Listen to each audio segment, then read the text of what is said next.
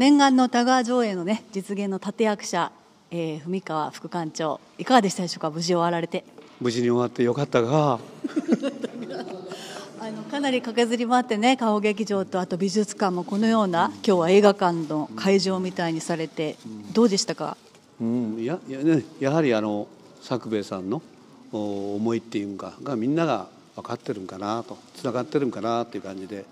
えー、昨日から今日にかけてねあの映画が終わった瞬間に拍手がある湧くっていうのがやはり素晴らしいことじゃないかなと思います。まあ、どっちかというとね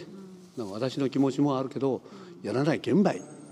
そんな感じ、ね、美術館だから。何でもやらないかん。うんうんうん。ね面白いことはやろう。一番になってやろうっていうね。そうやがそうや。がそういう旗振りの文川さんがすごく私は尊敬しています、そして次回ほらロバート・キャパすごい今日はあのみんなあれにもびっくりしましたよ、あれ。ロバート・キャパ、ね、キャパ店のキャパはさやはり田川であるべきと思う、ね、これをね福岡とか北九州でやるんじゃなくて田川でやる意義がねやはりあると思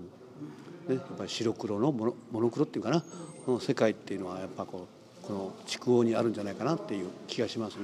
だから流れてるのがねやっぱこう外国の人やけども、